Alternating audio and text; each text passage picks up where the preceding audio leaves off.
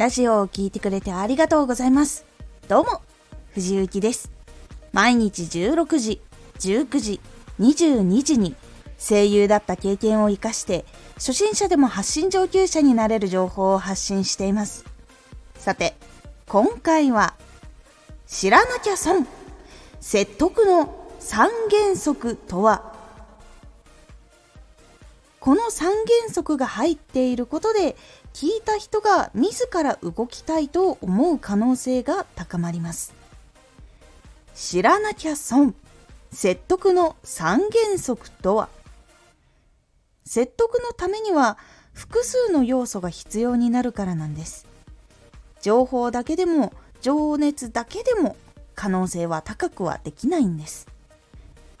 では今回ご紹介する説得の三原則とは。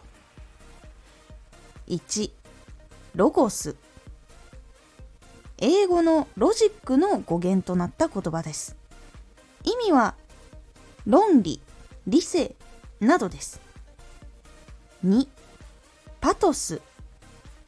英語のパッションの語源になった言葉です。意味は情熱、熱意などがあります。3、エトス。英語のエシックの語源。信頼、人柄、倫理などの意味があります。これは古代ギリシアの哲学者アリストテレスが説得の三原則っていうのを見つけたというものになります。これはですね、かなり長い時間経ってもずっと使われている原則になっています。2000年以上経っても使われているっていう、2000年以上同じものが使われ続けるって結構珍しいので、これはかなり効果があるやり方だと思っております。さあ、では一つ一つ少しずつ解説していきます。まず1、ロゴス。これは倫理立てて理性で相手を説得することになります。2のパトスは情熱や熱意で相手を説得することになります。3のエトスは自分を信頼してもらうことで相手を説得することになります。この3つがバランスよく入っているということが結構大事になります。例えばですが、今発信しているラジオに話す技術が入っているとさらに聞きやすくなって、多くの人にリピートされやすくなるという情報があったとします。もちろん情報は重要です。ですが情報だけでは人は動きません。そこでリピートされると新しい人が来ないんじゃないかと感じるかもしれませんが、リピートして来てくれる人が増えるということが大事なんです。リピートして聞きたいと感じてくれる人は次のラジオも楽しみにしてくれる人が多いんです。その人たちがリピートしてくれるおかげでチャンネルが成長していって、新しい人に見つけてもらえるようになるんです。というように心が動くこと、情熱や熱意などが必要になってきます。しかし情熱だけでは今度空回りしてしまうので、情報と情熱はバランスが必要になります。これのバランスがうまく取れているっていうことが結構大事になってきます。そしてこの2つだけでもダメで、その上で信頼されているっていうことが大事になります。